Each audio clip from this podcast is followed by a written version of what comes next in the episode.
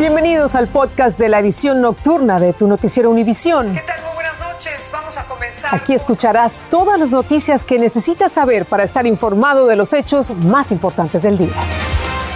Es lunes 6 de diciembre y estas son las principales noticias. Nueva York ordena a los empleadores privados a exigir la vacunación obligatoria a sus trabajadores desde el fin de mes. La medida aplica para 184 mil empresas con más de 3 millones y medio de empleados. Más policías y terminar con la política de cero fianzas es lo que propone el fiscal de Los Ángeles, Mike Fuller, para frenar los robos express y la delincuencia en la ciudad. Y el cambio de vida y los temores por la pandemia dispararon la presión sanguínea de los estadounidenses. Un estudio revela que el incremento ha sido mayor en las mujeres, especialmente las que trabajan. Comenzamos. Este es Noticiero Univisión Edición Nocturna con Patricia Yañor. ¿Qué tal? Muy buenas noches. Vamos a comenzar con la decisión sin precedentes adoptada por Nueva York contra lo que parece la amenaza de un rebrote de coronavirus.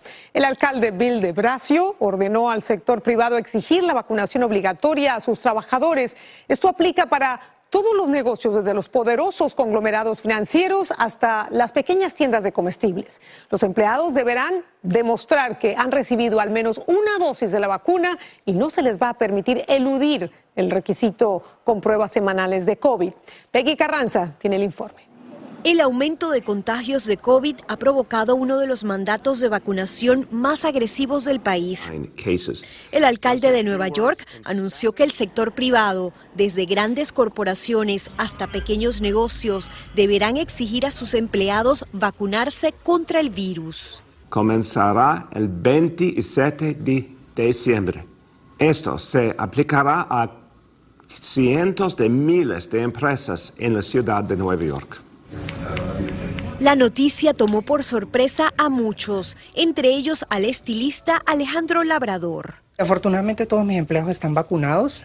Eh, la mano de obra, eh, hay muchas personas que en cierta forma quieren trabajar, pero cuando les exigimos el hecho de tener la vacuna, lamentablemente las personas no toman el puesto de trabajo por esa situación. Además, los mayores de 12 años deberán demostrar que han recibido dos dosis de la vacuna para comer dentro de restaurantes o ingresar a un teatro. Y los niños de 5 a 11 tendrán que probar que se pusieron al menos una dosis. Yo como clienta sí me siento más segura ir a un lugar donde sé que la gente a mi alrededor va a estar vacunada. Según los CDC, el promedio diario de contagios por la variante Delta superan los 100.000 mientras la cepa Omicron ya ha sido detectada en al menos 18 estados, con 12 casos reportados en Nueva York. Pese a la creciente propagación, aún hay opositores a la vacunación obligatoria. Si la gente no quiere, ¿por qué obligarlo a hacer algo que el, el ser humano no quiere? Cada quien debe tener la responsabilidad de cuidarse personalmente. Datos preliminares de investigadores en Sudáfrica sugieren que Omicron se propaga rápidamente, pero su grado de infección es menos severo que el de Delta. Así es, Peggy Carranza nos acompaña ahora desde Nueva York. Peggy, allí en medio del frío, cuéntanos. Así es, Patricia, el alcalde dijo que los detalles sobre cómo se implementará este mandato se conocerán la próxima semana después de consultar con líderes empresariales. Esto es más o menos el 15 de diciembre y como sabes, el mandato entra en efecto el 27 de diciembre. Patricia. Bueno, hay que estar disciplinados y mostrar la prueba de vacuna. Gracias, Peggy, por tu informe. Mientras tanto, millones de viajeros que llegaron al país lo hicieron acatando las nuevas restricciones para minimizar la propagación de Omicron. Los pasajeros debieron presentar una prueba negativa de coronavirus tomada 24 horas antes del viaje a Estados Unidos. Esta variante se ha detectado en 17 estados del país y como escuchábamos, estudios preliminares indican que aunque se propaga más rápido que otras cepas, no causa síntomas graves. Y aunque algunos ya lo sospechaban, un estudio confirma que el aumento de la presión sanguínea es otra de las secuelas de la pandemia. Los cambios radicales que causó el COVID a nuestro estilo de vida, sumado al estrés emocional por la posibilidad de contagios y a la crisis económica, tuvieron un impacto en la presión arterial de los estadounidenses y la peor parte la llevamos nosotras las mujeres. Lourdes del Río nos amplía. Otra para la lista de consecuencias de la pandemia. Un reciente estudio avalado por la Asociación Americana del Corazón reveló que los casos de presión arterial alta aumentaron en el país durante el 2020, justo cuando el COVID llegaba con toda su fuerza subió la presión arterial en casi dos puntos y medio el número máximo de presión sistólica y en casi un punto la presión diastólica. Así fue, las lecturas de la presión arterial cambiaron poco desde 2019 hasta los primeros tres meses de 2020, pero aumentaron significativamente desde abril del 2020 hasta diciembre de ese año, en comparación con esas mismas fechas en 2019. Y es que probablemente el encierro y el estrés que nos generó la pandemia nos exacerbó gran parte de los hábitos que promueven un descontrol en la presión arterial. Como nos dijeron, quédate en casa por la salud, y pues uno se queda en casa comiendo y aumentando de peso. A todos aquellos que para, tenemos, somos hipertensos, ¿eh? y entonces nos, nos estresamos, nos sube la presión. A la alta presión se le considera el asesino silencioso. Y la mayoría de las personas que tienen presión alta no se dan cuenta que tienen presión alta. De cuando en cuando alguien puede tener un dolor de cabeza, puede tener algo, pero por lo general la presión alta no te da síntomas. Y ya cuando lo descubren a veces es demasiado tarde, los desenlaces pueden ser fatales. Eso es importante que visite a su médico en forma preventiva. Pero aunque este estudio destaca el impacto que tuvo la pandemia, lo cierto es que la presión arterial alta sigue siendo muy peligrosa y nos acompaña todos los días, puesto que, entre otras cosas, la pandemia no ha terminado. La buena noticia es que hay cosas que podemos hacer para mejorar ese cuadro. Tenemos que analizar cómo estamos durmiendo, cómo estamos comiendo, qué estamos comiendo, hemos vuelto a hacer ejercicio, cómo va nuestro nivel de estrés. Hay que hacer un inventario de lo que se llama el estilo de vida. En Miami, Florida, Lourdes del Río, Univisión. Hay que mantenerse saludables. Y un inmigrante polaco de 65 años, que se llama Andrzej Sincora, dice que fue él quien ayudó a James y Jennifer Crumbley a entrar al edificio donde se escondieron cuando estaban prófugos. La policía los buscaba después de ser acusados de homicidio involuntario cuando su hijo de 15 años, Ethan, mató a cuatro estudiantes en su escuela.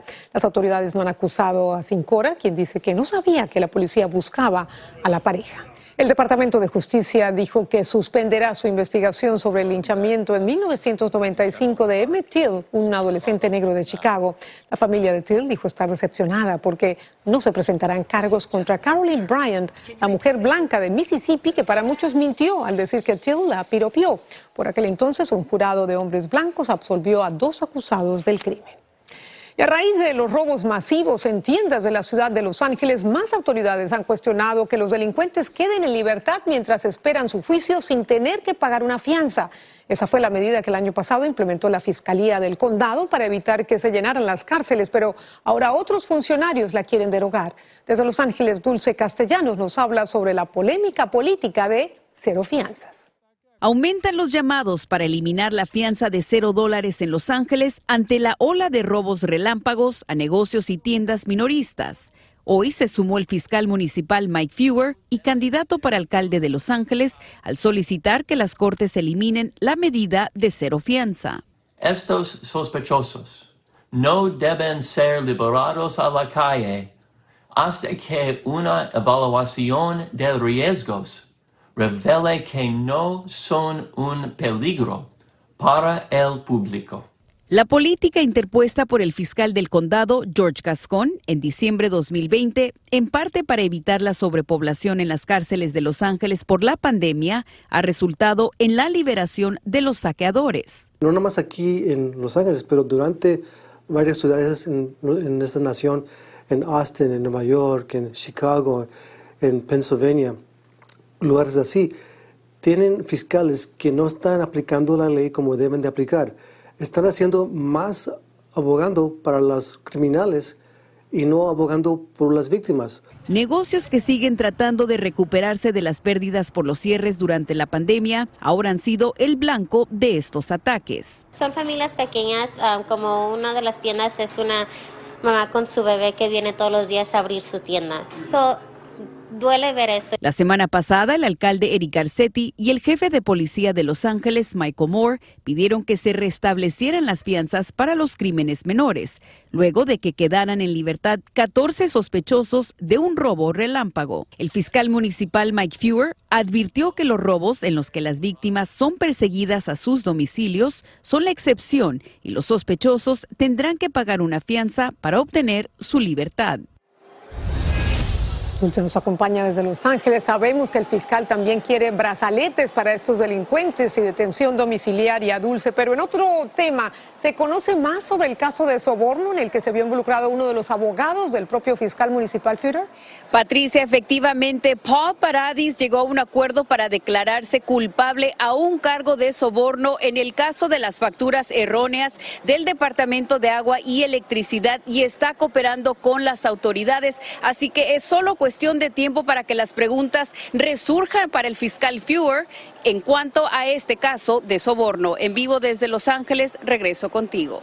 Gracias por tu informe, Dulce Castellanos, allí en la ciudad de Los Ángeles. Y la foto de Navidad publicada en Twitter el fin de semana por el congresista republicano Thomas Massey está provocando muchas críticas y es que la difundió pocos días después de la matanza en una escuela en Michigan. En la foto, como ven, aparecen Massey y sus familiares con rifles de asalto y en el texto de la imagen el congresista le pedía balas a Santa Claus. Vamos ahora con una alerta al consumidor. La empresa Alexander y Hornen está retirando del mercado 17 productos de carne de cerdo procesada por temores de una posible contaminación de listeria. El retiro abarca más de 230 mil libras de productos cárnicos, entre ellos una variedad de jamón rebanado. La compañía dijo que no hay reportes de enfermos por consumir estos productos y que el retiro es principalmente como una medida de precaución. Pasamos ahora con la confusa restitución del programa migratorio que exige a los solicitantes de asilo en Estados Unidos esperar respuesta de sus casos en México. Muchos inmigrantes que llegaron a puntos fronterizos dijeron que no se han habilitado centros para procesarlos y desde México reportan que no habrían suficientes refugios para albergar a más inmigrantes. Jorge Fregoso habló con algunos de ellos. En los albergues de ciudades fronterizas como Tijuana reina la incertidumbre ante la falta de información y la reactivación del programa Quédate en México. Aquí hay decenas en espera de la oportunidad de sus vidas y que les permitan ingresar a Estados Unidos a pedir asilo. Obdulia es originaria de Honduras. Ella no pierde la esperanza de lograr cruzar la frontera. Pues al no haber otra alternativa, pues creo que está bien, porque no hay otras posibilidades. Entre los mismos migrantes hay rechazo a la medida adoptada por la administración Biden. Dicen que no se les ha dado una explicación clara del procedimiento que tendrán que seguir. Han decidido agarrar otra vez la misma retórica antimigrante que tenía eh, Donald Trump. La principal preocupación es la capacidad en los albergues, que prácticamente se encuentran al límite, lo que provocaría un verdadero caos para poder atender a los solicitantes de asilo pues debe de haber precisamente la información correcta para saber cuál va a ser la forma en que va a poder solicitar el asilo o la ayuda humanitaria a todas las personas o migrantes que están en las zonas fronterizas de nuestro país. Hasta el momento no hay información clara de parte de las autoridades de Estados Unidos. En un comunicado indicaron que el programa se reactivó en El Paso, Texas, y que en otras ciudades se hará eventualmente. Según cifras del gobierno federal mexicano, se tiene un registro de 26 mil personas esperando por asilo en ciudades fronterizas, 9 mil de ellos en Baja California. Por lo pronto se desconoce cuándo iniciaría la reactivación de este programa MPP en las demás ciudades fronterizas y si se seguirán los mismos protocolos que en el pasado. En Tijuana, México, Jorge Preoso, Univisión. Y aumentan las tensiones políticas entre Estados Unidos y China. Washington decidió no enviar una delegación diplomática a la Olimpiada de Invierno en Beijing en protesta contra las violaciones de los derechos humanos del gobierno chino, aunque los atletas norteamericanos sí van a asistir a la cita olímpica. Beijing arremetió contra este boicot diplomático del que nos habla Janet Rodríguez. El gobierno del presidente Joe Biden no enviará una delegación diplomática a las Olimpiadas de invierno que se llevarán a cabo en Pekín en febrero. Esto es para mandar un mensaje por los continuos genocidios y crímenes en contra de la humanidad en manos del gobierno chino, anunció la secretaria de prensa. Aunque los atletas sí competirán. El boicot diplomático es resultado de la presión política y las exigencias de defensores democráticos que piden que se castigue al gobierno comunista chino por sus políticas abusivas en contra de los derechos humanos y la democracia. Hemos tenido diferentes dificultades con China en, telecomunicaciones, en sistemas de gobierno, en eh, su respeto a derechos humanos. Entonces yo creo que es parte de una campaña de presión. En China advirtieron que habrá represalias. Dicen que la medida es una manipulación política. Hay muy pocas cosas que Estados Unidos u otros países pueden hacer para cambiar las políticas de China dentro de China. El Comité Olímpico de este país se había opuesto a un boicot atlético y le había pedido al gobierno de Biden que no llegara a ese extremo. El gobierno de China se ha visto blanco de las críticas tras la desaparición de la luz pública de la tenista Peng Shuai, después de que ésta acusara de asalto sexual a un ministro que milita en el Partido Comunista. De que la Casa Blanca estaba un poco eh, arrinconada en la materia. Y yo creo que en definitiva lo que inclinó el peso de la balanza eh, fue lo que ocurrió con esta tenista. El gobierno de Biden notificó a sus aliados sobre el boicot diplomático, pero hasta ahora ninguna otra nación ha tomado acción similar. En Washington, Janet Rodríguez, Univision. Cambiamos de tema. Murió Medina Spirit, el caballo ganador del Kentucky Derby. Una súbita e inesperada muerte porque aún tenía un futuro brillante en los hipódromos, aunque también provocó recelos en el mundo ecuestre. Galo Arellano nos explica por qué. La muerte del potro ganador del último Derby de Kentucky, Medina Spirit, ha devastado al mundo ecuestre. El caballo que dio positivo por betametasona tras ganar la carrera de la Triple Corona de 2021 murió hoy mientras entrenaba en Santa Anita Park, en California. El propietario del caballo, Arm Sedan, especula que sufrió un ataque fulminante al corazón durante un entrenamiento de rutina. Se desplomó en la pista y su fallecimiento ha levantado todo tipo de suspicacias en la millonaria industria quina. No quisiera pensar que, hay algo maligno eh, con, intención aquí. Eh, la muerte súbita en horses eh, es bien común en callos de carrera. Medina Spirit no era un caballo cualquiera.